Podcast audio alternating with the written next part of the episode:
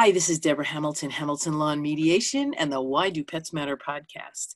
I had a Facebook Live just recently that dealt with a woman who was taken to the hospital because she fell and broke her leg. She lives alone. And the EMS came and took her away in the ambulance. P.S. Animal Care and Control came and took her nine year old Afghan away. This was in New Jersey. I want you to know that her dog went to Animal Care and Control for a few days. As she was being loaded into the ambulance, um, Animal Care and Control said, Listen, you have 30 days. We'll hold the dog for 30 days. Well, in fact, they turned it over to a rescue in less than 30 days.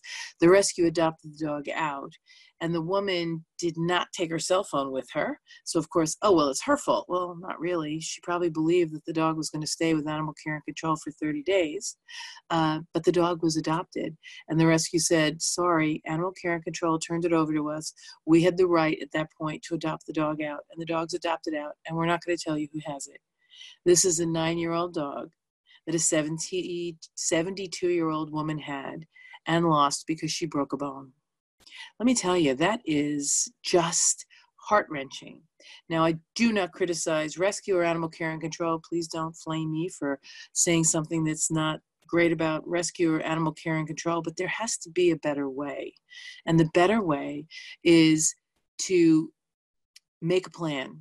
And that plan has to be up in your refrigerator so that if you fall on your floor and hopefully you're still verbal, there is a direction on your refrigerator that says if something happens to me, call this person, this number, this person, this number, or just go to my neighbor and they will take care of my dog until these people come and take my dog.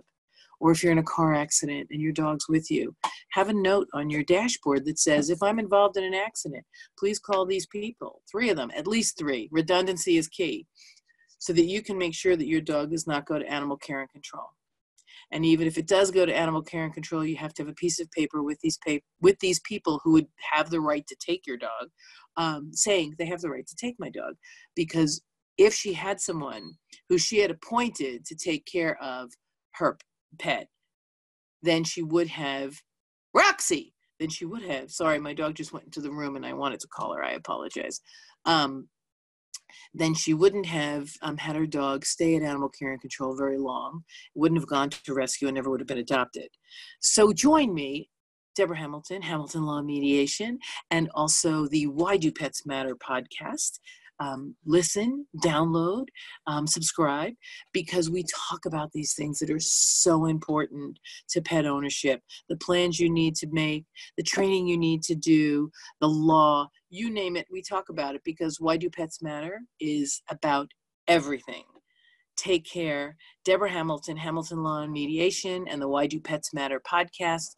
Look forward to seeing you soon.